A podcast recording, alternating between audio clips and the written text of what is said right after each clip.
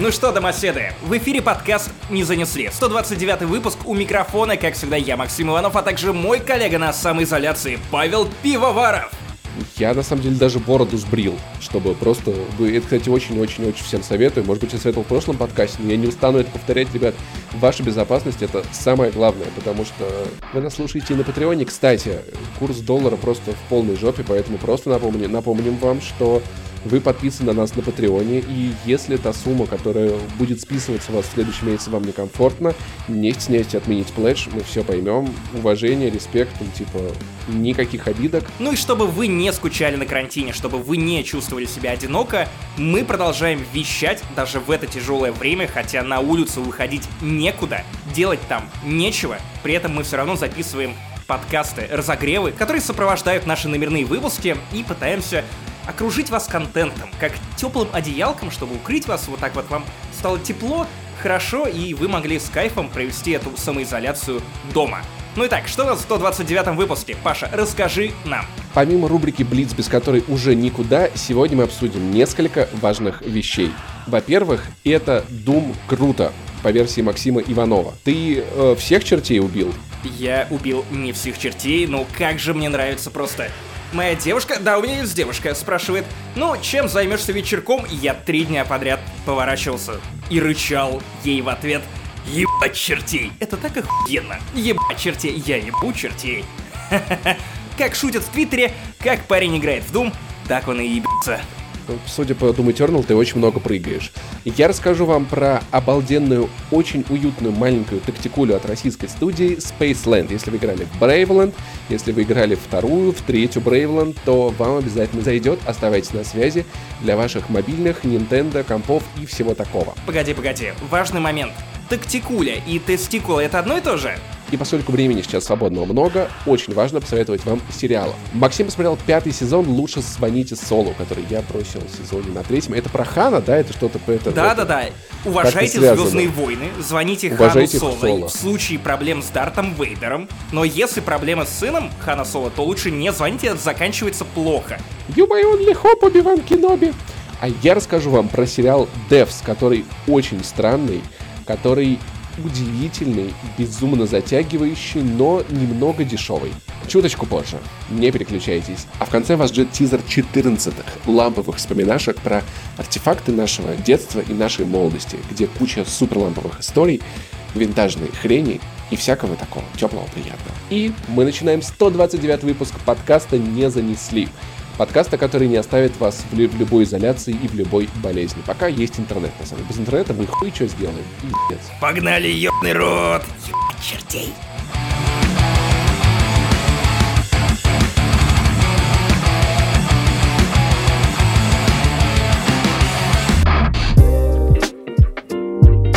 Итак, рубрика Блиц. И вот знаешь, вот иногда, когда мы подбираем темы для рубрики Блиц, ты задумываешься о том, как мы до этого дошли? И вот первая новость, которую мы сейчас обсудим, она как раз из такого разряда. Украинская студия GSC Game World, которая два года назад анонсировала Stalker 2, постом в Фейсбуке Григоровича, я напомню. И сайтом-визиткой, сайтом-визиткой с фанатским артом. Да, показала первый скриншот Stalker 2. Спустя два года спустя после 3D батон, который мы увидели. Да, мне, мне кажется, батон это все-таки первый скриншот. И я так полагаю, что это, наверное, концовка игры. Возможно, или какой-то важный сюжетный твист, связанный с этим батоном. Кстати, я только сейчас подумал о том, что это тоненькая отсылочка к тому пресс-папье, который был у Януковича на резиденции. Но, окей, неважно. Итак, ребятники, поскольку это подкаст, и вы не можете видеть этот скриншот, а в интернет у вас, наверное, нет, вы вряд ли его увидели, мы вам расскажем, что происходит на первом официальном скриншоте из Stalker 2. Для этого мы подрядили Кадзе Крэпа. Итак, вот вам мнение Кадзе Крэпа, которое почему-то будет озвучено моим голосом. Ну вот так вот совпало. Итак, Кадзе Крэп, что происходит на скриншоте Stalker 2? Ничего. Там лес. Кажется, это игра. Максим, ты не умеешь смотреть в детали. Во-первых, смотри, смотри, см- смотри. Мы видим слева и справа два дерева, хвойные. На заднем плане тоже хвойные деревья. Значит, что мы находимся в лесу, или в пролеске, или в лесопарке. Также обрати внимание, три разбитые машины э, практически в центре кадра. Слева и справа два уазика, которые в простонародье называют, знаешь как? Как? буханка. Буханка. Понимаешь? Пазл. Смотри, Сложился. смотри, да, сначала батон, теперь буханка, Сталкер 2, эксклюзив ПК, пекарня. Погоди, сколько там было машин? Три? Три, но две, из- только две из них буханки. Погоди, нам важны те, которые три. Третий УАЗик. Потому что 3 — это Half-Life 3, игра, которая никогда не вышла. Скриншот выложили 23 марта, в день выхода Half-Life Алекс, третьей части серии, которая не является третьей частью. Stalk Life 3 подтвержден. Он будет работать на батонах и буханках. Захар, если ты это слушаешь, ты вряд ли это слушаешь, тебе кто-нибудь передаст, вы, пожалуйста, сделайте 3D-рендер гречки и туалетной бумаги, я вас очень прошу. Если это будет в вашей игре, ее все купят. И по центру, практически по центру изображения мы видим аномалию, которая что-то закручивает. Воздух вокруг себя. Значит, игра будет крутая. Да, Понимаешь? вот теперь, вот теперь это похоже на Кадзе Крэпа, и несмотря на весь скепсис Виктора Зуева, которого я все еще считаю главным пиарщиком Сталкера в России, по крайней мере на территории СНГ, прости, Захар, но стоит отметить, что не каждая игра, у которой выходит один скриншот, всего лишь один скриншот, не каждая такая игра заслуживает обсуждения в подкасте «Не занесли». То есть это какой-то некий новый уровень, некий уровень доверия, который мы оказываем и GC Game World, и Stalker 2, и тому, что Григорович недавно писал в Фейсбуке о том, что Помните, кучу лет назад я сказал вам о том, что либо Stalker 2 будет чем-то, что изменит всю индустрию, культурным событием, феноменом, либо мы ничего не выпустим. Григорович доволен, и это обнадеживает. Кстати, есть еще одна версия, очень коротко. Поскольку на изображении э, изображены буханки, есть версия, что разработчики просто бухают. И от одной сомнительной информации о очень ожидаемой видеоигре перейдем к другим несомнительным, но сомнительно поданным информациям о консолях нового поколения. Тысяч ты тысяч. Мы на прошлой неделе собирались обсудить презентацию PlayStation, но она вышла, правда, странной. Как я понял, это у нас должен был быть доклад для GDC, который почему-то был распиарен как супер типа Innovations, посмотрите, где Марк Церни полтора часа рассказывал очень важные вещи. Обычные игроки понимают примерно ничего. Да, очень мало. Но в целом из того, что мы узнали, кстати, Microsoft в этом плане зачет, дать это сделать Digital Foundry, это была хорошая идея. Не только, не только, потому что они позвали блогеров, других, помимо Digital Foundry, и всем показали... Других блогеров не существует, Максим. Это все Окей, на ладно, ладно. Digital Foundry это единственные ребята про тег-часть этой индустрии, которые меня волнуют. Я подписан на их блог, и, кстати, ничего не понимаю в технологиях, ничего не понимаю в комплектующих. Тем не менее, смотрю с большим удовольствием, просто потому что чуваки умеют подавать технический контент. Я прямо сейчас смотрю... Окей, я на тебя смотрю, но метафорически я смотрю на Sony, потому что вот вам у кого бы поучиться, как подавать подобный контент. С одной стороны, да. С другой стороны, э, опять-таки, спецификация — это в какой-то степени интересная тема. Потому что, с одной стороны, Xbox Series X номинально сильнее PlayStation 5. По цифрам, траплопсам и всему такому. Но выступает ли она в цирке? Вы могли не заметить этой шутки, но ваш мозг заметил. С другой стороны, как рассказывают разработчики, которые ознакомились со всеми спецификациями вс- всех консолей, они говорят, что PlayStation 5 из-за более клевого SSD э, сделает игры намного круче. Ну, то есть, пока Xbox наращивает чисто так, у нас процессор и оперативка, ты-ды-дын, у нас все будет супер мощное, PlayStation делает вещи, которые сильно упростят разработчикам много классных технологий и дадут возможность сделать более красивые, более прикольные видеоигры. Вопрос только в том, будут ли они этим пользоваться. Но мне нравится, что это поколение, я надеюсь, оно будет еще... Я очень... Ладно, блядь, в первую очередь я хочу, чтобы консоли перестали, блядь, шуметь. Это бесит невероятно. Это просто полный пиздец. Я с таким нетерпением жду следующее поколение, хотя бы просто ради того, чтобы эта хуйня перестала шуметь. Не, с пиаром у них реально какие-то проблемы на worldwide уровне. Просто пиздец. Это странно, потому что вспомни предыдущее поколение консолей, когда у Xbox как раз были проблемы с пиаром, когда они выходили, рассказывали про Да. «это не просто консоль, это медиа-херня для вашего телека». И помнишь, когда Sony сделала ход конем, когда они вышли на сцену и показали, как вы можете передавать Да, игры да, другим да, людям. Просто даешь диск и такой «Опа, теперь у тебя игра». Я бы тут позанудствовал, потому что я не думаю, что на старте у Microsoft были проблемы с пиаром. Мне кажется, у них были проблемы с видением устройства. Ну, то есть то, что пиарщики э, делали классные презентации, классные церемонии. Это была проблема именно разработки, в том, что они взяли курс на вот это TV-устройство, а не на игровую консоль. Так что это вопрос не к пиару. Теперь мне нравится то, что делает Microsoft, потому что в их головах очевидно Xbox это теперь не только коробка и даже не столько херня под телеком, сколько часть их большой экосистемы. Да, и это в том числе стриминг. Это клевый подход, который, в принципе, противоположен тому, что показывает Sony. Слушай, я бы на самом деле не не согласился в этом месте, потому что... Xbox Game Pass! А у PlayStation по-любому будет Game Pass. Слушай, чувак, я готов, вот, вот теперь я готов съесть шляпу, что у PlayStation будет свой Game Pass. У Nintendo свой Game Pass появится лет через 800, будет стоить миллиард долларов за один день, но у PlayStation он должен быть уже сразу, иначе это будет полный фейл. Поэтому Game Pass классно, он появится. Домашний стриминг по-любому появится. Я думаю, что по этим характеристикам они будут более-менее похожи, и я очень надеюсь на то, что подписки начнут друг между другом охуительно воевать, выкатывать более интересные предложения, более интересные цены и все такое. Так что вот в этом здесь разницы у них будет не очень много. Я надеюсь, если это будет не так, это, конечно, фейл, но, блин, плойку я очень-очень, очень, очень, очень. В любом случае, я бы хотел, чтобы новое поколение консолей напоминало легендарные противостояния Xbox 360 и PlayStation 3, потому что как бы я не любил свою PlayStation 4, как бы я не любил свой Xbox One X, все равно, вот почему-то у меня в душе засело вот именно противостояние между PlayStation 3 и боксом. Мне казалось, что то поколение, оно прям как-то выжимало соки, и там появлялись оригинальные новые клевые серии вроде Uncharted, и Halo там была такая разухабистая, и Gears of War, который в итоге вырос в настоящую медиа-франшизу, которую знают и любят по всему миру, которая Многими любима даже больше Хейла. И вот хочется, чтобы и в этом поколении было много новых IP, которые могли бы противопоставлять друг другу. Чтобы люди воевали за креатив, потому что кажется, с технологиями уже все в порядке, но, пожалуйста, начните придумывать новые идеи, новые жанры. И, блин, меня, я повторю свою мысль о том, что Клево, что есть быстрый SSD. Клево, что теперь игры будут работать по-другому, не придется делать, рисовать какие-то странные загогулины и лабиринты в уровнях, чтобы игрок не заметил загрузки, потому что загрузка теперь будет мгновенной. Это все клево, ну, но тем не менее, да. я как игрок, меня волнует не техническая сторона, меня волнуют сами игры. Процесс, э, инновации, то, что я могу получить от них. По-моему, самая свежая херня, которую мы получили за последние годы, именно как поколение, это, как ни странно, Battle Royale. Совершенно новый жанр, который, ну, прошел мимо меня, потому что я не то чтобы чувак про ММО игры, но тем не менее не могу не заметить, что, блять, это херня, которая есть теперь в каждой новой игре. Это клево.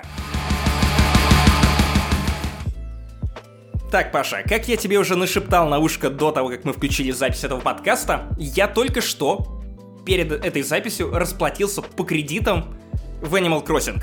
Боже мой, это лучшее чувство. Никогда в реальной жизни не брал кредиты, но вот выплачивать кредиты в Animal Crossing, которые выдают тебе под э, строительство дома на этом райском острове, это просто невероятно. Ну об Animal Crossing я расскажу вам в 130 выпуске, потому что это игра, которая требует много времени, много внимания, а я предыдущую неделю уделял Doom Eternal, так вот, мне очень нравится противостояние Doom Eternal и Animal Crossing, потому что это две противоположные игры. В одной у тебя цветочки, все классно, все ярко, динамично, а в другой Animal Crossing. Подожди, а в Animal Crossing что? И люди воссоздают в Animal Crossing сцены из «Маяка», который я, кстати, посмотрел, и, блин, это было прикольно. И, с одной стороны, это фильм, который вроде как ничего и не пытается сказать, и какое-то ничего в тебе не оставляет, с другой стороны, визуально он настолько охуителен, что это стоило каждой секунды. Так, ну ты сейчас, конечно, хватил, если ты забьешь анализ сюжета «Маяка» да, в да, интернет, то тебе выдаст такое количество контента, который объяснит тебе, что хотели сказать авторы фильма, что ты просто закачаешься. Но, Но речь не об сказать, этом. сказать разные вещи. Но в Animal Crossing воздают прекрасные сцены из «Маяка», а визуальный фильм просто охуителен. Он черно-белый, он страшный, там пердящий Уильям Дефо, там дрочащий Уильям Дефо, там дрочащий и ебучий русалку Роберт Паттинсон. И вот, казалось бы, Animal Crossing family-friendly игра, ну совершенно не складывается с мрачным, черно-белым нуарным хуй пойми чем, потому что даже жанр я затрудняюсь определить у маяка, это вроде как даже не до конца хоррор, может быть триллер, называйте как хотите. И знаешь, что происходит? Они поженили это дерьмо и родилось нечто совершенно прекрасное.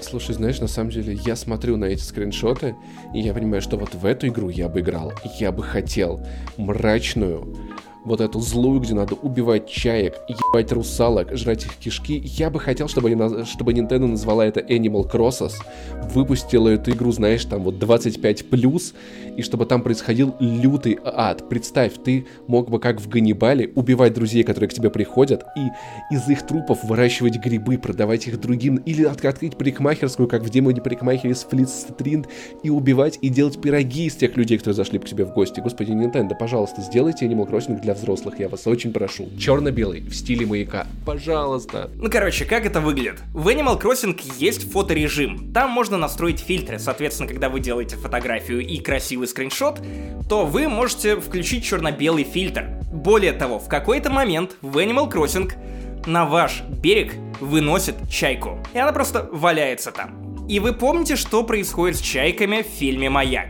Если вы сказали, то убивает нахуй, то вы правы. И тут, ну, чайка, конечно, не мертвая, но когда она лежит на песке, и волны просто омывают ее лапки, или что там у чаек, и вы включаете черно-белый фильтр и делаете эту фотографию с ней на песке, то, конечно же, кажется, что это вот Роберт Паттинсон, который схватил и отомстил.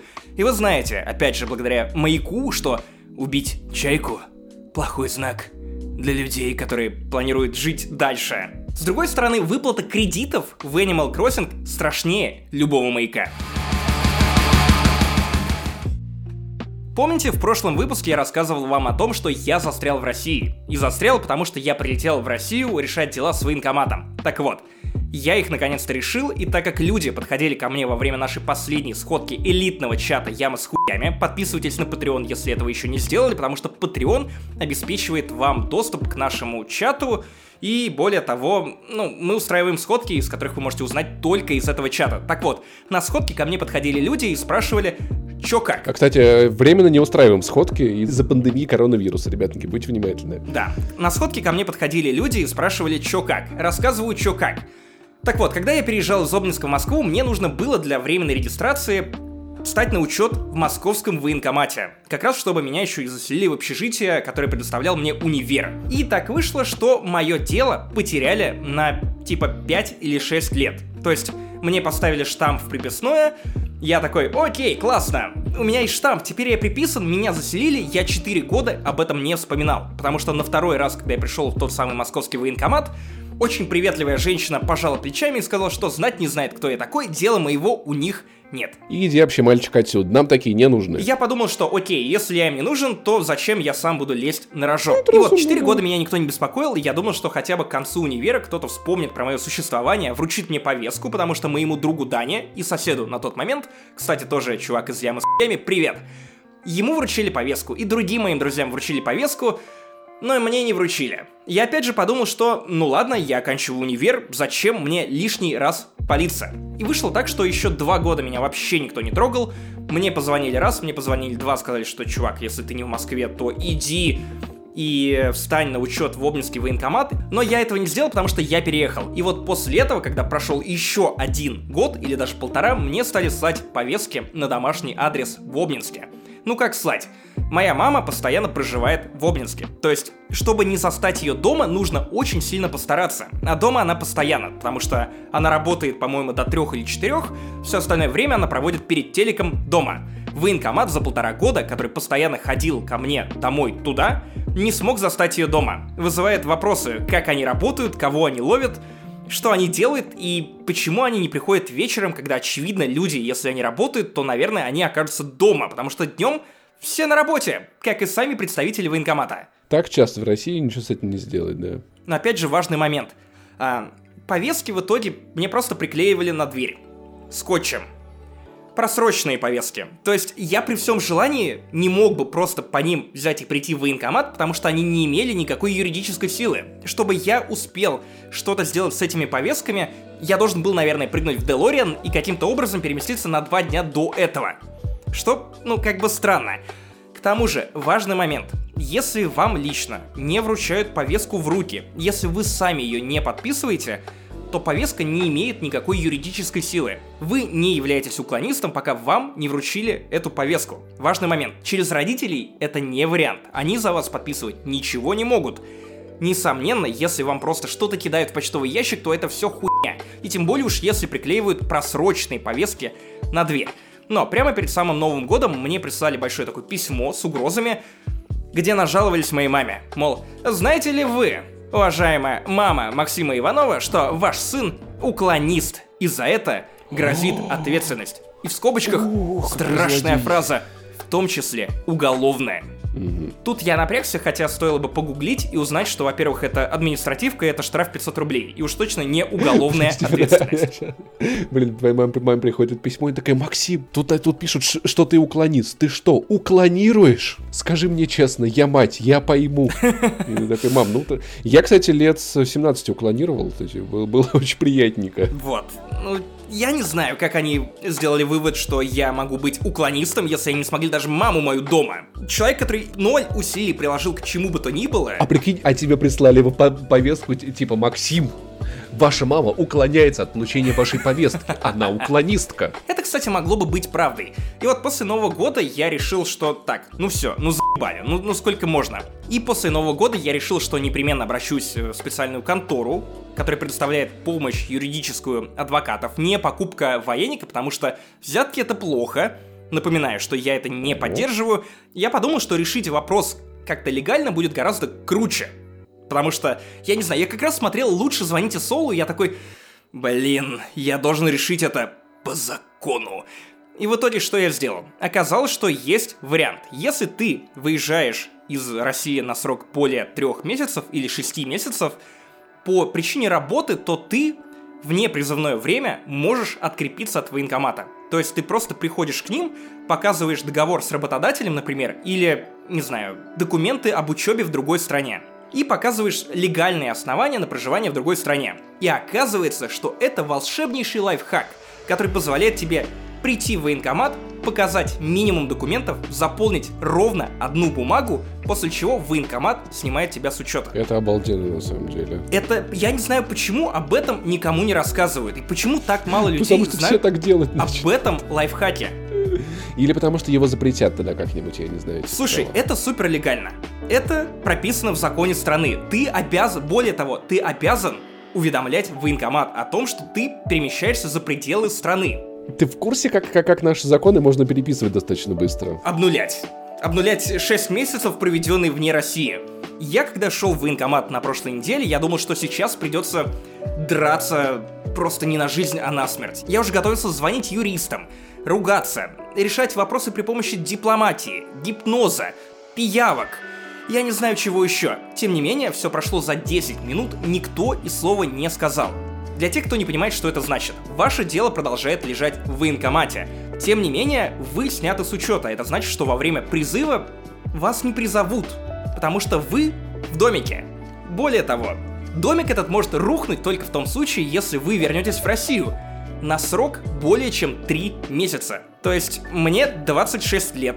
Стукнет вот буквально через несколько недель. Мне осталось до 27 буквально год. ВНЖ у меня ровно на год. Кажется, я порешал это дерьмо. В общем, котики, ловите лайфхак, что лучший способ избежать армии — это с***ать из России. Потому что, во-первых, вы с***али из России, и, слушай, я не знаю, для меня это выглядит как что-то, если честно, с точки зрения государства, безумно бредовое. Ну, то есть, молодой человек, который мог бы копать э, картошку, делать кубы из снега, уезжает в другую страну, чтобы, скорее всего, не вернуться, с большой вероятностью, раз он уехал, и получил официальную работу, скорее всего, он классный и мог пригодиться родине, а мы его так просто отпускаем. Я думаю, что это вещь, как, про, про которую, наверное, просто никто не в курсе, и, надеюсь, ее не прикроют. Пользуйтесь, пока у вас есть такая возможность. Ну или не уезжайте, пока в России не принимают в космические войска. Хотя, знаешь, на самом деле, с другой стороны, я думаю, что космические войска это еще хуже, чем любые дру- другие войска. Ребята и девчата, я расскажу вам про видеоигру Spaceland. Что это такое? Это такой Pocket XCOM для тех, кому не хватает оригинального XCOM. Погоди, то есть ты имеешь в виду такой же Pocket, такой же XCOM, как Mario Plus Rabbids? Но классный. Mario Plus Rabbids классный. Это оценочное суждение. А Финляндии не существует, кстати, да. Тоже оценочное суждение. Короче, история такая. Есть российская студия разработки, которая называется Tortuga Games они делали мои самые любимые портативные тактики, которые назывались Braveland. Помнишь эту игру? Она выходила да, еще да, лет Она ну, даже 10 назад, первая часть. Я просто дичайше охуительно зарубился в нее на э, айпадах. Короче, это такие типа герои, чуточку более упрощенные, без замка, где вы гуляете, набираете команду, пи***те. Всех с таким же тактическим видом, как в героях, используют способности, э, юмор там охуенный, диалоги охуенные. Очень советую приценить все части. Steam, iOS, Android, по-моему, на свече они выходили. И внезапно а, в чате ребята обсуждали новую игру от этой студии, про которую я каким-то образом, блядь, не знал, которая вышла в 2019 году.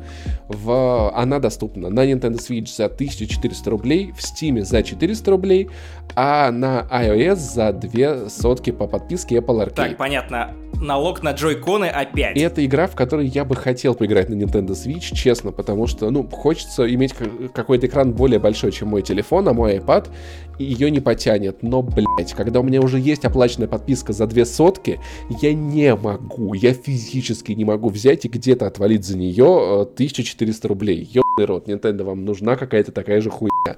Подписка Дед доест, вот, где вы будете раздавать всю хуйню из стимов, которую, которая у меня висит в виш-листе, на которую я жду охуительные скидки. Короче, что такое Spaceland. Реально просто маленький-маленький Pocket XCOM. Первые два героя — это космические рейнджеры, которые прилетают по сигналу СОС на планету, где находят заброшенную базу, где нету никого, кроме космических ебучих чертей, демонов, инопланетян, которых они начинают разъебывать. Так, погоди, это что, Doom Eternal? Нет, это тактический Doom Eternal. Ну, здесь есть другая планета, там есть какие-то непонятные демоны. Ладно, это скорее арахниды, что-то вроде космического десанта того фильма. У вас есть пацан с автоматом, э, дед с дробовиком, такой настоящий дед, такой бородатый. И что он доедает? Он доедает игры не на Nintendo Switch, который не поиграл на Steam. Вы начинаете разведывать всю эту хуйню, потихонечку пробираясь. Так же, как и во всех других тактиках. Или далеко походили, или походили, постреляли, использовали способности. Чуть позже вы находите мужика с пулеметом, барышню, которого может все починить, пизданутого деда с гранатометом. В общем, собираете охуительную команду из классных чуваков. На какие-то миссии вас запускают по двое, на какие-то по трое. И первое, что меня зацепило, ну, помимо того, что это Тартуга Тим, это охуительный визуал. Игра напоминает Link's Awakening. Знаешь, вот этим вот видом вот... Сверху и немного пластиковым эффектом. Да, и вот оно такое игрушечное, как будто перемещаются солдатики. Как будто бы настолка. Да, да, да, да, да. Что-то типа того, это особенно сильно подходит вот такой тактической игре. Очень короткие катки, там по 3-4 по минуты. То есть это обязательно подойдет вам. То есть когда вы играете в метро на своем телефоне, когда вы где-то там едете в лифте, едите, это совершенно потрясающая по ритму игра, вписывающаяся в вашу жизнь и деятельность и куча разнообразных прикольных уровней. У вас там появляются загадки. Есть особые условия, их на самом деле намного больше, чем я видел в других тактических играх. Мне особенно понравилась тема на уровне, где были платформы, на которые ты, ты, ты становишься тремя персонажами, четвертый управляет этой платформой, платформа подъезжает сразу в толпу врагов, тебе нужно срочно с этим что-то придумывать. Погоди, они что, изобрели инцелов? Нет, в этой игре мрази э, кидаются на всех, не только на женщин. А, в общем, в космические твари, которые вылезают из всяких тоннелей, их надо заваливать. Противник, которого надо убивать только со спины, поэтому вы крутитесь, его отвлекаете. Куча разных способностей. Миссия с лифтом, которую я переигрывал много раз, которая меня прилично разгибала с тактической точки зрения. То есть я прохожу кучу таких игр на нормале, иногда на высоком, то есть я не совсем лох, но не супер-пупер про, чтобы на Iron Man во все это играть. И для вот такой вот, опять-таки, очень покет выглядящей игры Spaceland даст вам классную тактику. Бросит вызов вполне себе в меру. Слушай, ну все то, что ты описываешь, звучит сильно сложнее и интереснее, чем Bravely, потому что Bravely для меня, образца 2014 года, когда я играл в последнюю часть, это скорее вот, ну, прям максимально упрощенная стратегия героя для айпада, где все порезано, где нет никакой постановки боев, где минимум просто каких-то вариаций на уровнях, в которые весело залипать в метро. То, что ты описываешь, это больше походит на игру для, я не знаю, Nintendo Switch. Игры для Switch, они все-таки какие-то более сложные. Ну, слушай, на самом деле, я бы с удовольствием, правда, играл бы в, в эту игру на Nintendo Switch, если бы она столько не стоила. ну, я прав или не прав по поводу того, что тут продакшн На самом деле, да, да ну, она и по механикам, и посложнее, и поинтереснее, она в этом плане. Я понимаю, что тебе могло не понравиться в Брейланд, все равно ее советую. По поводу битв я не согласен, по-моему, это, ну, практически те же самые герои, просто у вас меньше вариантов существ, может быть, только в этом разница. Честно говоря, я бы скорее сравнивал их даже не с героями, а э, ставьте лайк из тех старперов, которые еще помнят серию Age of Heroes на Java 2Me для мобильных телефонов, куча частей, даже онлайновая часть была, во все играл и даже за сюжетом следил. Судя по комментариям к подкасту, никто никогда не помнит ничего, что ты вспоминаешь из Java, Максим Иванов. Мне кажется, ты все это просто придумал. Судя по тому, что я единственный, кто помнит эту хуйню, я тот самый дед, который доедает. В общем, поэтому я, короче, дико советую вам, вам, вам приценить, особенно если у вас есть Apple Arcade, поиграете, скажете мне спасибо и реально обратите внимание на другие игры Tortuga Team. Это ни в коем случае... У меня даже нет никаких знакомств с этой студией, каких-то связей. Я просто настолько полюбил их предыдущие игры, и меня настолько это впирает. Ты У врешь. Graveland есть три Ты части. врешь, Pirates чувак. классная. Что? Ты врешь, чувак, потому что я прямо сейчас ловлю тебя на лжи. У тебя есть связи с этой командой. Эмоциональные. Потому что тебе понравились О, их ладно, игры. ладно, ладно, ладно, я с вами весь вечер. окей. Спасибо, спасибо. Вы отличная аудитория. Поймал, уел.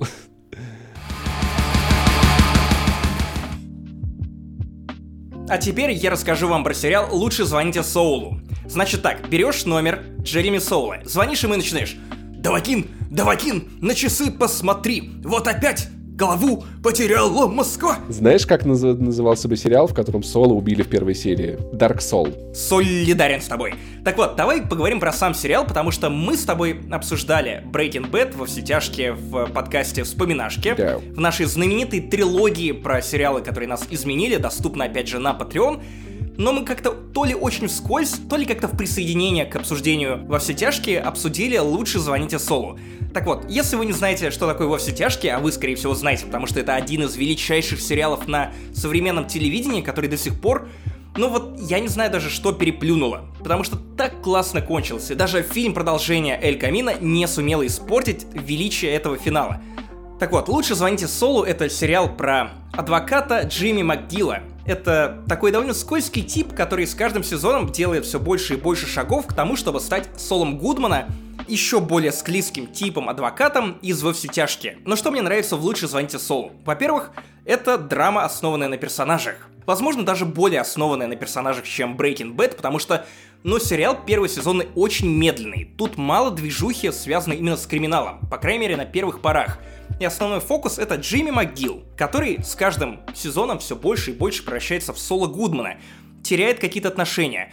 У него есть брат, старший, который заведует фирмой э, JMM, очень успешной юридической фирмой, который ненавидит Джимми. Он партнер. Это не то, чтобы он там единолично заведует этой фермой. Он один из партнеров, да. При этом у него редкое заболевание, которому можно верить, а можно и не верить. Он боится электрических полей. Поэтому он отошел от дел и от управления компанией, он сидит дома и злится на своего брата, который в какой-то момент решил, что он не хочет быть просто мошенником, он решил быть честным адвокатом. И брат при этом, как старший брат, он продолжает абьюзить Джимми, он продолжает постоянно напоминать ему о том, что ты, блядь, черт, сиди на шконке своей, ничего у тебя не выйдет.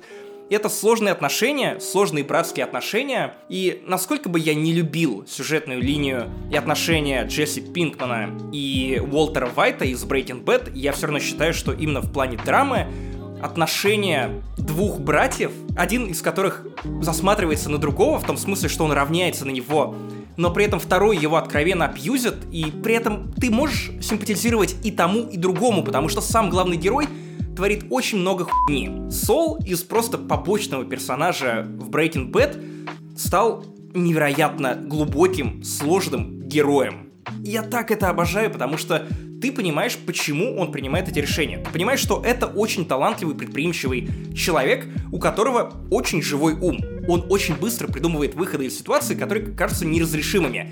Но при этом он постоянно думает, где бы нашкодить. Самое забавное, что я смотрел этот сериал. Я не смотрел Breaking Bad, точнее, я начинал смотреть, он мне не зашел, и я его дропнул. Но Soul в какой-то момент я наткнулся, когда еще только первый сезон вышел, и от нечего делать начал смотреть, и я смотрел его сезона два, наверное, или даже три с большим удовольствием, нихуя не понимая про Breaking Bad вообще, в отрыве от всего остального, и мне нравилась вот эта вот юридическая, около юридическая драма, его отношения и все то, что ты описываешь. Много лет... Я не помню, почему я его бросил, меня в какой-то момент просто заебал.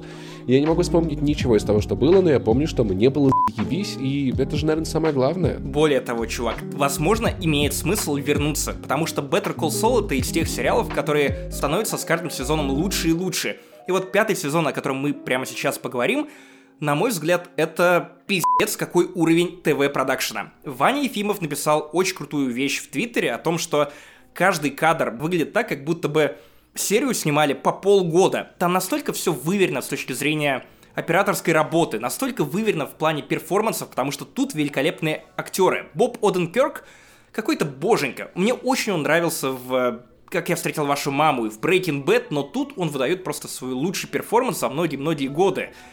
Актер, который играет Чарльза МcГилла, его брата, он тоже великолепен. И, господи, я реально в какой-то момент начал расстраиваться, когда они стали плотнее интегрировать таймлайн Breaking Bad в историю Соло, собственно, то, как он становится Солом, и не то чтобы это очень интересно, потому что персонажи мне тут интереснее этого криминального движа.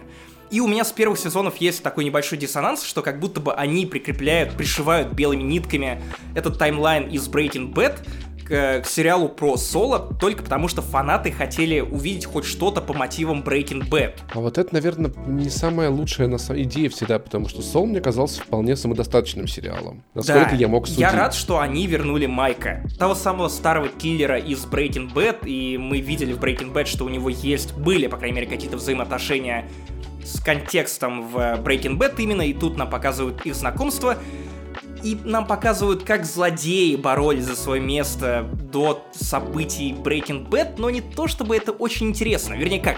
Это интересно. Поверьте, тут все играют абсолютно на все деньги, но при этом персонажи и персонажи, которые не имели отношения к Breaking Bad напрямую, они, ну, кроме главного героя, они вызывают гораздо больше интереса. А вот Майк, не очень понятно, зачем он нужен сериалу, хотя, разумеется, я люблю Майка, мне приятно на него смотреть, но вот приятно мне на него смотреть, потому что это фан-сервис, или только потому, что я, правда, увлечен. Я был под большим впечатлением от финала третьего сезона и от финала четвертого сезона, потом была большая пауза перед пятым, по-моему, не выходило новых серий то ли полтора, то ли даже два года, мы знаем, что шестой сезон, который после этого будет, ну, правильно, потому что речь идет о пятом, он будет последним, и, вероятно, там еще больше будет Breaking Bad, и, скорее всего, мы увидим какой-то камео и Уолтера Вайта, и Джесси Пинкмана, но опять же не то, чтобы вот к пятому сезону стало совершенно точно понятно, что это не то, за что я люблю это шоу. Я просто хочу нормальную концовку для этих персонажей, чтобы они получили какое-то разрешение, потому что мы, как зрители, по крайней мере, те, кто смотрел во все тяжкие, понимаем, к чему приведут события Better Call Saul. Ну, то есть ты, как, как получается, уже заспойлерил сам себе концовку, да? И да, и нет потому что многих персонажей не было в Better Call Saul, ты не понимаешь, в каких отношениях они расстанутся, кто куда исчезнет, Потому что в Breaking Bad мы даже не знали о том, что у него брат был, если мне не изменяет память. Смотри, ты почти досмотрел уже Соло, похоже. Ты смотрел Breaking Bad. Скажи, в каком порядке это все-таки лучше смотреть? Совершенно точно нужно сперва смотреть Breaking Bad, потому что иначе для вас вообще не будет иметь смысла все то, что происходит в плане мы делаем приквел Breaking Bad именно в «Лучше звоните Солу», то, о чем ты говорил. То есть есть Майк, и ты даже не понимаешь, что Майк это в будущем некий важный персонаж. И почему тебе так много показывают преступника Густава Фринга и его взаимоотношения с мексиканскими картелями? Это будет, наверное, непонятно, это будет вызывать еще больше непонимания того, что за сериал ты смотришь, потому что часть этого сериала ты будешь понимать, а часть у тебя просто отвалится из-за отсутствия контекста. К тому же, если вас волнует, насколько классно сохранился Breaking Bad, стоит ли его смотреть в 2020 году, то ответ определенно да, потому что я сам посмотрел его буквально в 2018 году, был в невероятном восторге и следом тут же замарафонил Better Call Saul, ни разу не пожалел. Но название сериала, мне кажется, выбрал крайне неудачное, учитывая, что мы все-таки в 21 веке. Лучше пишите Soul of Messenger, так как-то комфортнее. Соло это, конечно, круто. Это сериал, который продолжает вселенную другого сериала, который мы знаем, который вышел давно. А давайте-ка я расскажу вам про какой-то охуительно новый сериал, которого вы не видели, про который вы с большой вероятностью не слышали. Я вот только на одно упоминание натыкался у Вани в подкасте «Один дома». Сериал Devs, который на русский перевели как «Разрабы». Давайте с вами попробуем, ребят, сделать мысленный эксперимент. В самом-самом-самом, в идеальном мире. Вам бы лучше начать смотреть сериал прямо сейчас, не зная про него вообще ничего. Если вам нравятся высокие технологии, если вы живете живете в 21 веке, вам, скорее всего, зайдет. Поэтому вы можете просто пропустить этот кусок, вернуться к нему позже и послушать Максима про Doom, который будет уже после э, рассказа про сериал «Разрабы». Он вышел еще не целиком, даже первый сезон. Там, по-моему, серии только 4 я посмотрел. Какой канал или какой сервис? И, Хулу. Я Хул знаю, где будет это смотреть. Если Блин, ты будешь критиковать этот сериал, то ты будешь гнать ты Хулу. можешь, пожалуйста, запикать вот это слово, я его теперь стесняюсь. Так вот, вышел сериал на Хулу, где вы смотреть решаете сами. если вы все-таки хотите послушать, что это такое, и типа, Паша, нам недостаточно того, что ты просто сказал нам посмотреть, убеди нас, то окей, давайте, давайте расскажу немножечко про завязочку. Короче, история про Кремниевую долину, но в очень мрачных тонах. Ну, то есть обычно как-то все таки типа, йоу, Калифорния, там электросамокаты, все классное, а тут немного темный и достаточно технофобский сериал от режиссера, который снял «Аннигиляцию» и э, «Из машины». Экс-махина. Да, сериал на русский переводится как «Разрабы», что звучит крайне отвратительно. И, по-моему, вот разработчики — это очень правильное слово. Ну, нет, погоди, как раз devs — это сокращение от developers. Соответственно, разрабы. если у нас разработчики полное слово, сокращение Но... это разрабы. Просто да, компьютерщик, компьютерщик его надо было назвать. Айтишники. Короче, Замес такой. У нас есть два главных героя. Это они работают в супер классной компании в Кремниевой долине. Супер, значит, русский парень Сергей и его девушкой, китаянка Ли Чен.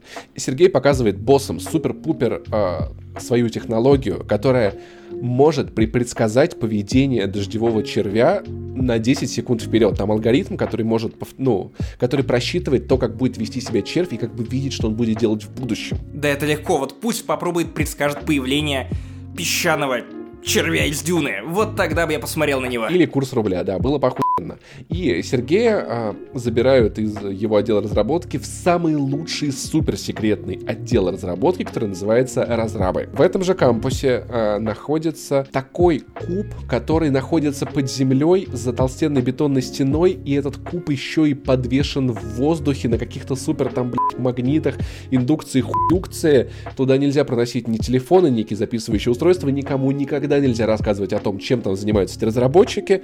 Э, босс компании приводит его, сажает за компьютер и такой, типа, я не буду говорить тебе, что делать, когда работать, мне вообще похуй. Просто садись, читай код. Ты разберешься. Сергей садится, читает код, дичайше охуевает настолько, что пули выбегает в туалет и от нервика из-за того, что он увидел на этом компьютере, его тут же вырывает что это за компьютер, чем он занимается. Я понимаю, я знаю, я знаю, что он увидел. Two Girls One Cup. Российский поисковик «Спутник» он увидел, Максим Иванов, вот что он увидел. О, нет! Короче, достаточно быстро становится понятно, что это за устройство, чем там занимается, но некая завеса тайны, что куда приведет, что будет происходить, мистика, загадки, э, преступления, все такое, компания, которая пойдет на все, что угодно, чтобы технологии скрыть, и полный, полный, полный распиздос. Э, беда у сериала, наверное, только вот одна, хотя как беда, ладно, скажем так, недостаток. Он э, выглядит, одна хуба. он выглядит дешево. Не так дешево, что прям типа уебанский, но просто когда ты приебанный Netflix, ебаный Disney приучили тебя к тому, что сериал должен выглядеть так, как будто на, на 5 минут потратили весь бюджет российской... Нет, нам надо, надо что-то более серьезное взять. Как будто как потратили... Я не знаю. Да, ну то есть когда что сериалы пиздец дорогие, этот выглядит простовато. А, небольшой каст, мало актеров, мало действующих лиц, не самая лучшая графика, картинка, но это, похоже, снималось не на Алекса, а на какие-то более простые камеры. Вот, то есть он как сериал десятилетней давности выглядит, но при этом сама задумка и то, куда она на данный момент развивается, это пиздец как интересно. При том, что он провисает по темпу, бывает немного нудным, э, немного затянутым, но просто сама, сама его механика, то, как он работает, то, на чем он основан, блять, это одна из самых лучших, это одна из самых моих любимых вещей, когда тебе дают какую-то непонятную херню, и ты такой, наверное, это будет что-то супер-пупер спиздатое, и просто ждешь конца сезона, так что я советую просто начинать смотреть Devs прямо сейчас. Он идет в ангоинге, к сожалению, но там нет каких-то супер филлеров. Иногда есть, иногда нет.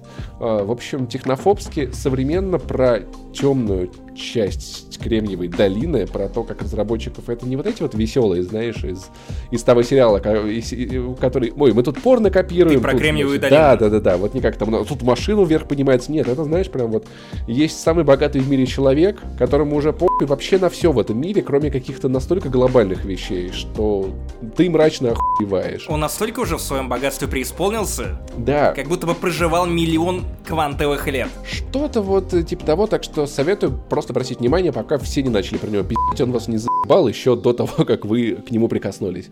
Обратите внимание на Devs. И, ребята, про самую, самую главную игру, самую лучшую игру, вышедшую в этом месяце, я расскажу вам в следующем выпуске, потому что я очень мало поиграл в Ori and the Will of the Wisp. А Максим Иванов прошел Doom, долгожданный и его любимый, и я постараюсь быть не очень говнюком и не очень сильно рассказывать Максиму какая-то хуйня нудявая. Хотя в Eternal я не играл, это мнение о Doom 2016 года. Но, кажется, Максим рад, и я просто постараюсь порадоваться вместе с ним. Давай, Максим, рассказывай, рассказывай мне про демонов. Да, да, и ты уже смотришь на меня так, как будто бы готовишься, знаешь, резко делать смешочек такой на каждую мою похвалу. Да, чувак, с одной стороны ты прав, это все та же самая игра 2016 года, злая, динамичная, очень мясная, но при этом переделанная настолько круто, что теперь у тебя ебло трещит от того, что, блядь, ты даже не представлял, что шутеры могут быть настолько крутыми, взрывными, динамичными, пиздатыми. Очень сложно на словах передать, что именно изменилось, потому что, с одной стороны, ну, это все тот же самый Doom — очень злой. С другой стороны, изменилось все. Если вы играли в Doom 2016 года и думаете, что вам будет супер комфортно в Doom Eternal, хуй там. Придется учиться заново. И это мысль, которая у меня возникла в голове в первые же 20 минут игры, и которую потом я увидел в других обзорах, в других текстах, в других твитах. Так вот, чувак, самый важный момент. Doom Eternal — это Doom, в который вкачали бабки тут такой продакшн. Во-первых, теперь тут просторные уровни с невероятно дорогим артом. Теперь тебе показывают кучу деталей, то есть когда ты выходишь в разрушенный город, ты видишь, что какой-то гигантский огр тащит баржу демонов. Тут невероятное количество деталей просто в каждом ебаном уголке каждого уровня. Тут есть уровни скучные вроде местного рая, но в целом продакшн и скачок от того, как уровни выглядели в 2016 году и в Eternal, он просто поражает. Кого Думслейер убивает в местном районе? Неужели местных ангелов? Да, потому что он сам ангел в каком-то смысле. Но, опять же, я не буду отвечать тебе на этот вопрос, просто потому что расскажу чуть позже. Про сюжет у меня отдельный разгон. Есть ли в игре крестный ход? Если ты играешь на PlayStation 4, то крестный ход у тебя, конечно же, есть. Это Double Jump. Окей. Так вот, мне кажется, что лучше всего разницу между Doom 2016 года и Doom Eternal показывают первые 30 секунд игры. Вспомните, на каких условиях создавался предыдущий Doom. Это игра, которая по факту была AAA Индия, которая была своего рода экспериментом, потому что Doom, опять же, была супер нетипичной. Она не слишком дорогая, особенно на фоне Eternal, но Вспомните подход, потому что Doom 2016 года затащил именно своим подходом к тому, насколько он давал геймплей не похожий на все остальное, что было на рынке. Первые 30 секунд разработчики постоянно переделывали, чтобы ты понимал, ты врываешься в Doom, ты готов угорать, тебе в первые же 20-30 секунд вручают пушку, и ты сразу же вскрываешь ебло демоном, ты тут же ебешь чертей. Тем временем Doom Eternal. Разработчики поняли, что первая часть дико зашла. Теперь у них есть огромный кредит доверия, и они могут делать все, что хотят. Поэтому Doom Eternal первый час или, может быть, полчаса, они не то чтобы интересные. Там, там сюжет дают, кат-сцены, да? Это вот, ну, вот совсем не такой драйвовый заход, как в прошлой части. Это какие-то скитания по коридорам. Тебя очень долго обучают новым механикам, и понятно почему, потому что тут нужно разобраться. Doom Eternal работает на куче-куче-куче механик, которые тебе нужно держать в голове. На некоторые ты в итоге потом можешь забить, но, как минимум, базис ты должен держать в башке. Во-первых, теперь тут очень просторные уровни, это значит, что у тебя сами арены сильно больше. И это значит, что у тебя еще больше сторон, с которых твою сраку могут атаковать. Геймплей стал гораздо более вертикальным, то есть теперь ты можешь перемещаться и вверх, и вниз, и потом тебе еще выдают крюк, и ты сам начинаешь летать по уровню от одного врага к другому. Это круто. Doom стал еще более динамичным, и это, кстати, вопрос о том, почему патроны теперь настолько яркие, да потому что все слишком быстро. Все слишком быстро. Если бы они были такими же непримечательными, как в прошлой части, вы бы просто не смогли играть. И при этом это не выглядит вырвиглазно, это все еще приятно, и Поверьте, ваш комфорт во время игры в которой счет идет буквально на минуты, гораздо более важен, чем если бы эти самые патроны яркие, зеленые, фиолетовые, желтые, они выглядели бы аутентично и в духе Doom, где черти, нужно м-м, показывать, что ты слушаешь группу Ария. Слушай, это вертикальный платформер, я видел м- претензии к к этому, типа, зачем мне прыгать в этом Doom? Нахуй я сюда добавили платформинг, типа, я хочу ебать чертей, а я прыгаю по этой хуйне. Это отдельная часть игры, которая мне непонятна. Лично я для себя разделил Doom Eternal на две части. Первая часть — это Doom как шутер, вторая часть — это Doom как платформер. К Думу как шутеру у меня ноль вопросов. Ты прекрасно понимаешь, зачем шутеру нужна платформенная часть, потому что у тебя бои становятся еще более разнообразными, еще более динамичными, еще более вариативными, потому что, несмотря на то, что Doom Eternal это не песочница, это каждый раз одни и те же волны врагов, у тебя каждый раунд, каждый бой на арене получается максимально разным, просто потому что теперь у тебя больше вариантов, как ебать тех самых чертей, с каких сторон, какие тактики использовать. Но при этом в платформенной части я хочу разбить голову геймпадом от необходимости перепрыгивать с одной платформы на другую и потом на третью платформу, и при этом дизайн в эти моменты дает какой-то сбой, потому что ты никогда не понимаешь, куда тебе нужно прыгать. При этом каждый раз, как только ты проваливаешься в пропасть, у тебя отнимают хп, ты начинаешь злиться, и знаешь что? Я прошел игру на две трети, и я понял, что платформинг для меня гораздо более страшный враг, чем любой босс в этой ё игре. Потому что я понимаю, что мне нужно делать, когда на меня выкатывается огромная волна монстров. Я понимаю, когда меня пытается выебать сраку босс. Но я не понимаю, что мне нужно делать, когда у тебя подряд три платформы, при этом тебе преграждают путь какие-то странные волны огня, через которые ты еще в полете должен перепрыгивать. И у тебя возникает один вопрос. Кто решил, что Думу, классному мясному шутеру, в принципе, нужна платформенная часть? В духе старых Tomb Raider, когда у тебя постоянные недопрыги, когда у тебя постоянно что-то не получается по какой-то странной причине, потому что сам Doom Slayer, он не то чтобы очень подвижный чувак в том, что касается именно платформинга, хотя в этой части тебе добавили, например, уворот. Теперь, наконец-то, ты можешь насаться по всей карте, у тебя есть двойной прыжок, и в целом ты повелитель пространства вертикального, но только в бою. Как только дело доходит до платформинга, тут же, опять же, мне начинает солоноватым водить по губам, и меня это страшно, страшно бесит. Слушай, ну, наверное, это нужно было, потому что есть крюк, его теперь надо как-то использовать. Плюс, это достаточно дешевый способ сделать игру длиннее. Ты просто проскидал немножечко текстур там и там, люди полазили, но, с другой стороны, наверное, идея была в том, чтобы не сменять темп и тип геймплея. Ты пострелял, чуть подзаебался, ты попрыгал, чуть подзаебался, подъебался, пострелял, чуть подъебался, чтобы была как бы череда вот этого. Но в целом с разбавлением темпа неплохо справляется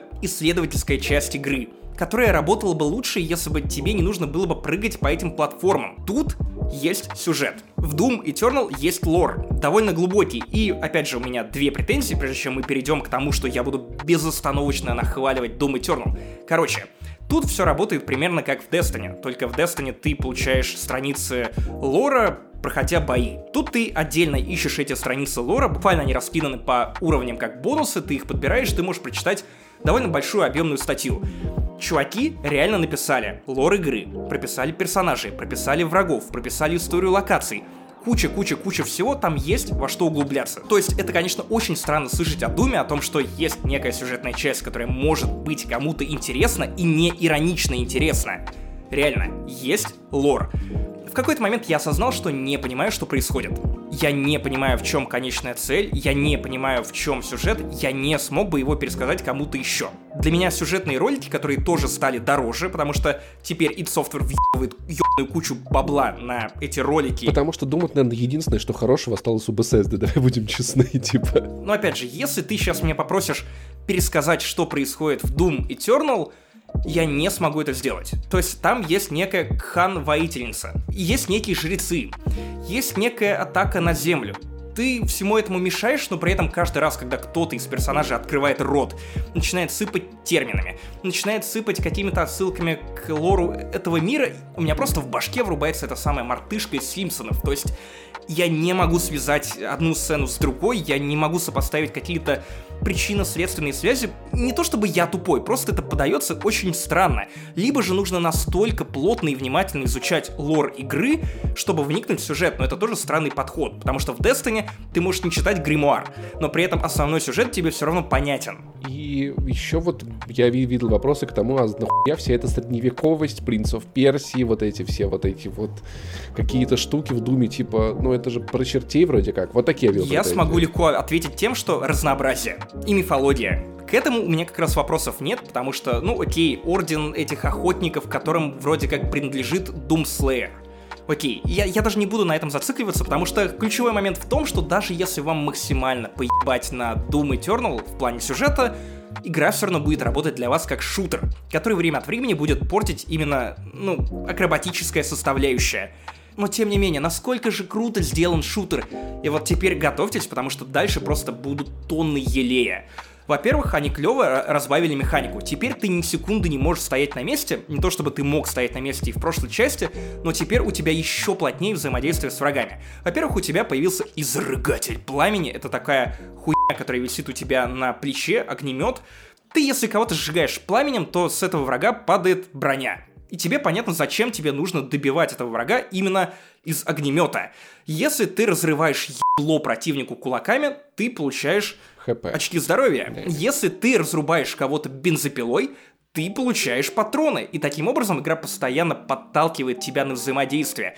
Каждый раз ты врываешься в какие-то дикие, абсолютно лютые замесы, которые в этой части реально стали еще плотнее. Это очень сложно описать, но при этом, блядь, насколько же это круто.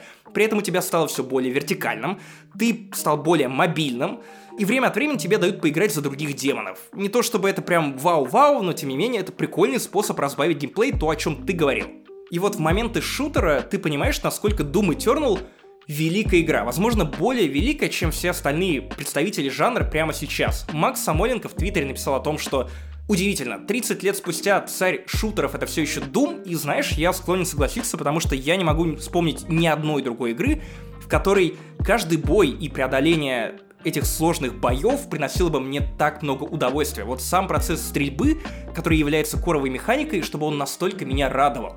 Он настолько удовлетворяющий. Ты наверняка видел кучу сообщений о том, что Doom Eternal еще более сложная, чем предыдущий Doom. Из-за платформинга, И ты прекрасно знаешь о том, что я терпеть не могу Dark Souls, что я не умею играть в Bloodborne, потому что у меня не то чтобы самые крепкие нервы, и Doom — это единственная игра, в которую я согласен гонять на высокой сложности, не самой высокой, потому что я не самоубийца, но на высокой. Терпеть унижение, проходить бои раз за разом, пока у меня не получится, потому что в конце я получаю такое удовлетворение от того, что я вот этими собственными кривыми руками выцарапал эту победу буквально в самую последнюю секунду, что просто невероятно. Каждый бой под музыку Мика Гордона превращается в танец с бубном. Это какой-то волшебный момент единения с геймплеем, с консолью, со своим телом и восприятием в том числе, которого я просто не получаю ни от одной другой игры на рынке прямо сейчас. Это очень сложно описать. Самое смешное, что когда я открыл для себя Doom 2016 года, я проходил его в компании друзей. То есть мы выпивали на Новый год, и передавали геймпад после смерти следующему игроку. И выяснилось, что если я немного подвыпил, то я довольно охуенно играю, ну, не, не в целом в шутеры, потому что в Battlefield меня по-прежнему ебали но именно в Doom. Потому что, видимо, я отключаю мозг, я действую на каком-то бессознательном уровне, мной руководит нечто непонятное, что я даже описать не могу. И ребята тогда просто охеревали от того, что я творил. И вот Doom Eternal, он выкручивает те же эмоции на еще более высокий уровень, потому что рядом со мной сидела Ксюша. И Ксюша часто, когда если я во что-то играю, даже если это что-то суперсюжетное вроде Detroit Become Human, она залипает в телефон, проверяет Твиттер, но только не в случае с Думом, потому что даже когда ты, будучи backseat геймером, смотришь на то, что происходит на экране, у тебя волей-неволей ну, ты просто ощущаешь некое причастие, потому что ты каждый момент находишься на грани, что вот опять они вываливают второго босса после того, как показали первого босса, и ты думаешь, что фух, все, как же, как же хорошо-то. И просто в каждом моменте ты находишься на грани, и от этого зрелища невозможно оторваться, даже если ты сам в это не играешь. Мне очень понравилось то, как Ксюша за меня переживала, то, как она меня поддерживала, то, как она болела, то, как она топала ногами в момент, когда я вытаскивал просто то, что уже невозможно было вытащить. Название. Вот почему, чувак, я говорю, что, возможно, Doom Eternal станет хорошей игрой для тебя и Карины. Если бы ты меня, Паша, спросил, играть или не играть, я бы ответил, да, играть. Даже тебе. Потому что, ну, возможно, предыдущая итерация, которая гораздо менее разнообразная, тебе не понравилась, то, возможно, это зайдет. Потому что тут все идеи предыдущего Дума, они выкручены на максимум. Это очень классная игра. Спинномозговой это... шутер, да? Выкручены на максимум. Ну, кстати, не совсем, потому что обычно этот игрожурский штамп применяют по отношению к Call of Duty, когда описывают что-то совершенно бездумное. Тут ни хрена. Ты думаешь, но просто ты учишься думать в движении, и это совершенно другой тип геймплея поэтому нет, это не спинномозговой шутер, хотя я понимаю, что ты имеешь в виду. Слушай, я на самом деле обязательно возьму Doom по каким-нибудь хорошим скидкам, типа на full прайс я его не оцениваю, у меня есть теория, которая стоит в 10 раз дешевле, при этом красивее раз в 800, и этого совершенно отлично, но после демо, которое я пробовал на Игромиле, я понимаю, что я обязательно дам шанс. Или как прошлое, просто принципиально пройду, чтобы иметь право его ругать, если что вдруг мне не понравится. Итак, ребят, главные темы в этом подкасте закончились. Но у нас для вас есть тизер наших следующих вспоминашек, которые вот уже со дня на день выйдут на Патреоне для патронов за 5 долларов. Послушайте маленький кусочек, если вам понравится. Будем очень рады вам в нашем ламповом и уютном комьюнити, где помимо этого есть куча всяких плюшек, о которых мы вам и так постоянно рассказываем. Всем приятного и пишите свои ламповые истории в комментариях. Первая история, в которой мы отправимся, из моего детства. На самом деле вспомнить всякие такие прикольные предметы, артефакты было, с одной стороны, трудно, потому что мне мало что приходило в голову, и я ходил очень долго, думал про эти вспоминашки, и такой, типа, что такого? А потом как-то в один вечер сидели с Кариной, я рассказывал какие-то истории про себя, и такой, эй, а вот это же может пригодиться, то-то, все-то. И Первый лот в нашем вот этом аукционе воспоминаний, не знаю, в музее воспоминаний, это железная дорога, которая мне досталась от дедушки. Но не просто железная дорога. Я не знал, что твой дед был магнатом. Это не родной дедушка. Он что-то типа троюродный, четвероюродный или пятиюродный. То есть какое-то очень далекое родство к моим бабушке с дедушкой по линии мамы. У него, на самом деле, мама всегда называла его Николя, потому что у дедушки была интересная судьба. Когда он был маленьким, его родители, э, или, по-моему, он тогда еще даже, наверное, не родился, его родители были иммигранты. Они мигрировали во время гражданской войны в России, которая происходила после революции. Поэтому его звали Во Николя. Францию... Да, во Франции, а, а потом в, в, в, в Тунис. А в России его звали Николя, не дворя. Он был на самом деле Николай, но мама звала его Николя, видимо, так его звали все близкие. То есть это был дедушка, с которым, ну, я не особо как бы тусил, не особо его знал. Где-то в 60-х годах он репатриировался в СССР обратно и был академиком, значит, Воронежской академии. У него не было как-то ни семьи, ни близких, никого, кроме вот достаточно далеких родственников в виде нас. Мама за ним э, ухаживала, поддерживала его уже последний год его жизни, поэтому он завещал ей квартиру, благодаря которой у нас с мамой появилось жилье, когда мне было лет там типа 14-13, там типа или чуточку меньше.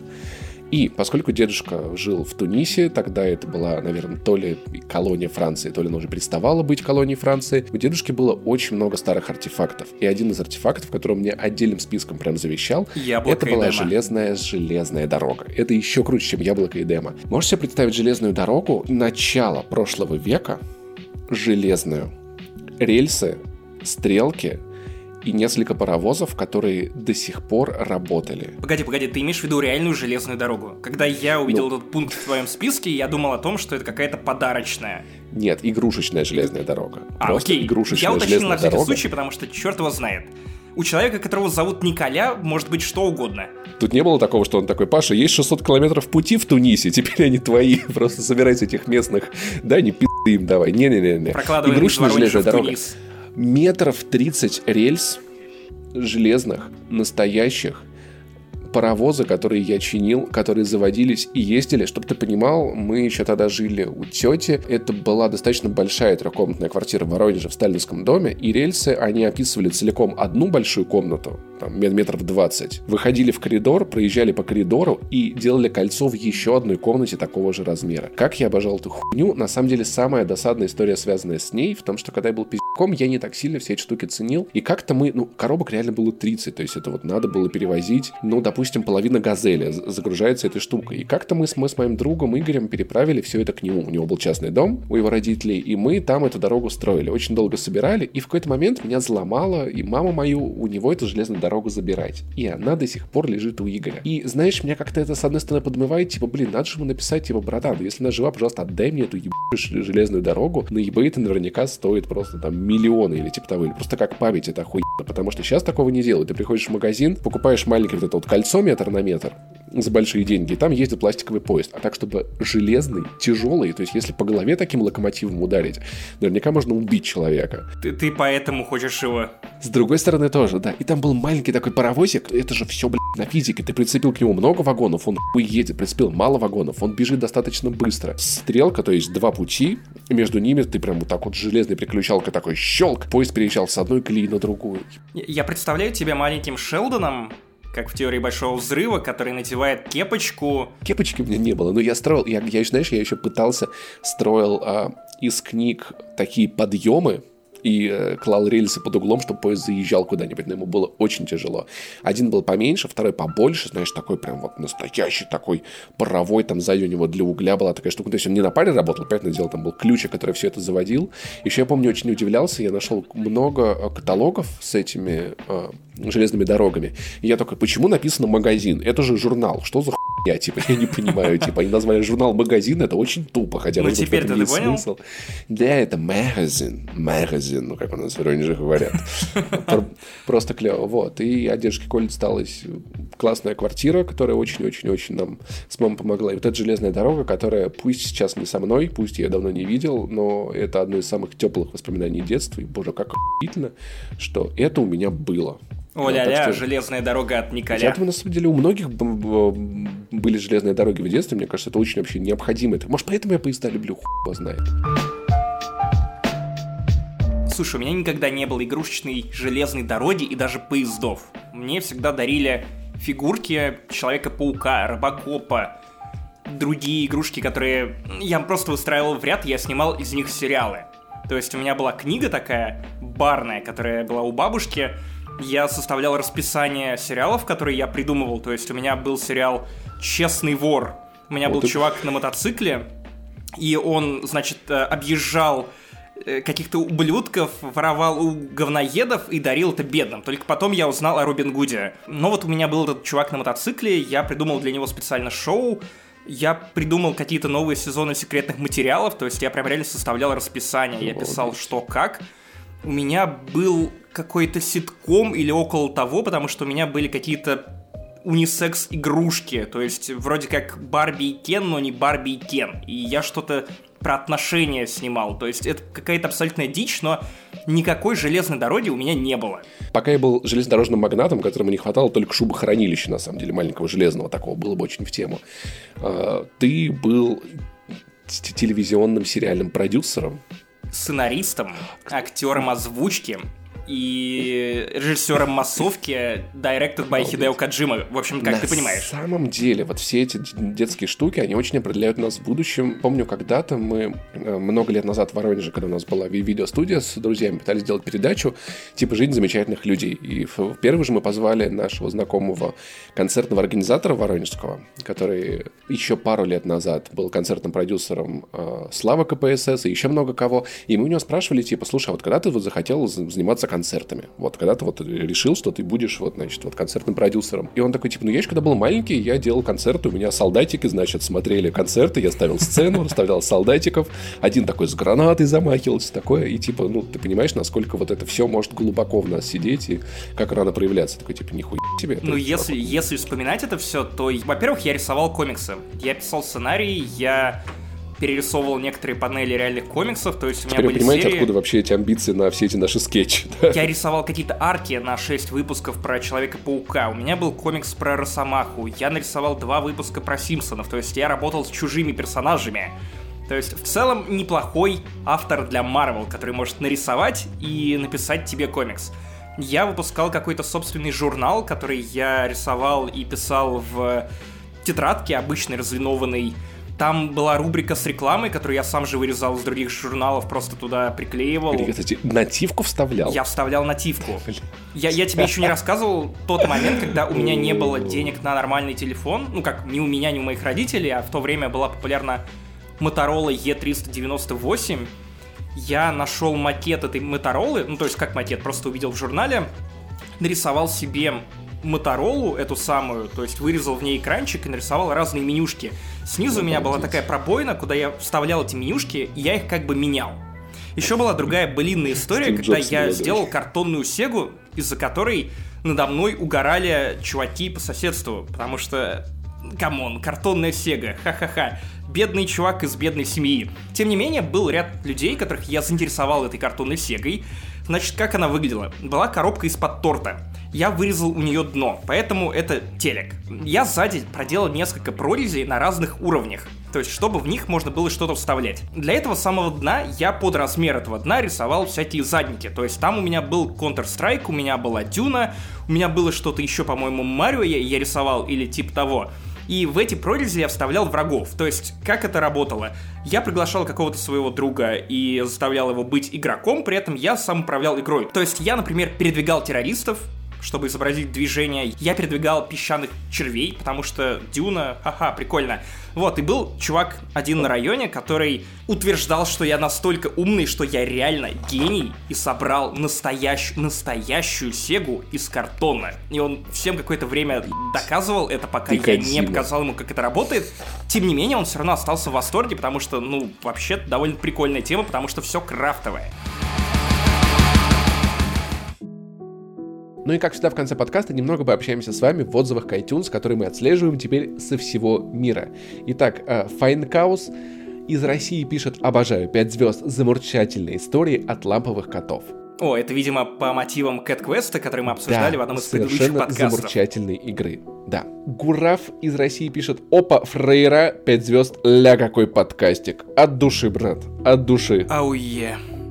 И Валюнский из Украины пишет, заразили аниме вирусом. О, вот это еще есть что-то в этом мире страшнее короны. Спасибо за подкаст, вы крутые. Благодаря вам я посмотрел аниме, что не делал со времен детства и Шаман Кинга. Спасибо за обещанный Эверленд и Клинок. Взамен советую посмотреть сагу о Винланде, это тоже бешено круто. Кстати, я начинал, но как-то не, не вкатило. Это типа, чел, это пиздец, это документально-историческое аниме про скандинавских войн. Ну ладно, не, не, не, не то чтобы совсем документальное. Документально-историческое аниме — это интересный способ описать что-то. Основанное на uh, на скандинавских мифов. Аниме реально про викингов. Это выглядит очень интересно, как минимум, и красиво. Мама, я влюбился в аниме, и оно про скандинавских викингов. Яксонов пишет «Мда 5 звезд. Не занесли коронавирус». Я не знаю, что, что должен значить этот подкаст, но раз 5 звезд, значит, все хорошо. Я думаю, что имел в виду то, что мы пропустили неделю до этого выпуска. Могло быть, кстати. Могло Между быть 127 и 128 после четырех месяцев подряд вещания. Ребят, мы все еще выходим. Иногда вашим любимым подкастерам надо отдыхать. Вот, вот. А вы не забывайте отдыхать. Тоже не забывайте работать, если вы работаете дома, где бы вы ни работали. Подписываться на наш подкаст, слушать нас на Патреоне, заходить на мой Twitch, на ламповые стримы, которые я стараюсь делать по воскресеньям. Вы, наверное, в курсе. Оставлять оценочки в iTunes. Обязательно, по возможности. В общем, у микрофона был я, Максим Иванов, I Love Saint Jimmy в Твиттере, подписывайтесь. Паша Пивоваров, Паш Пони в Твиттере, твой ламповый Твич, Паша Пони, так ты тоже там подписан. Да. Стримишь гитарку и что еще? По воскресеньям. А больше ничего, кроме гитарки, я стримить не собираюсь. Возможно, Spintires 2 SnowRunner. Хочу, хочу, чувак, чтобы ты прошел Doom Eternal на высокой сложности и ненавидел каждую его секунду в прямом эфире. Вот такой контент нам нужен. Не-не-не. Короче, спасибо, что подключились к нам. Не болейте. Это важно. Пока. Пока.